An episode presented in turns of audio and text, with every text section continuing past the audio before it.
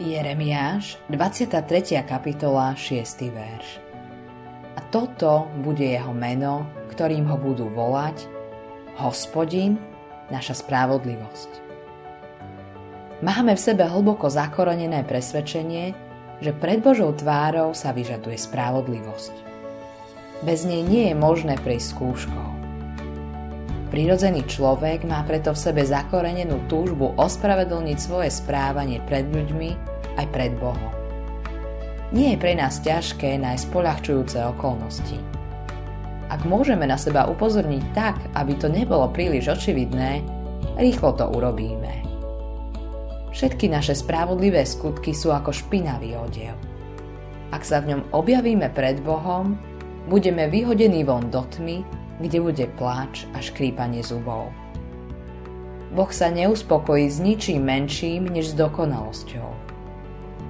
Výsledkom života kresťana nie je spravodlivosť, ktorá obstojí v skúške pred Bohom. Všetko v našom kresťanskom živote je nakazené egoizmom a hriechom. Spravodlivosť sa nachádza len na jedinom mieste, a to u Ježiša.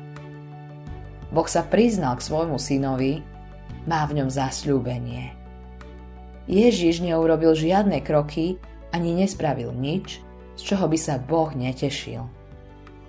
Preto bol Ježiš svojim zmrtvých staním mocne prehlásený za Božieho syna. Spasenie znamená, že Ježiš ti dáva celú svoju spravodlivosť. Jeho život a činy sú pripísané tebe – Stáva sa to skrze milosť. Nezaslúžil si si taký dar. Jediné, čo môžeš urobiť, je povedať ďakujem. Prijať Ježišovu spravodlivosť neznamená, že sa sám stávaš spravodlivým. Napriek tomu vlastníš celú a úplnú spravodlivosť. Vždy budeš vidieť tento dar neoddeliteľne spojený s Ježišom.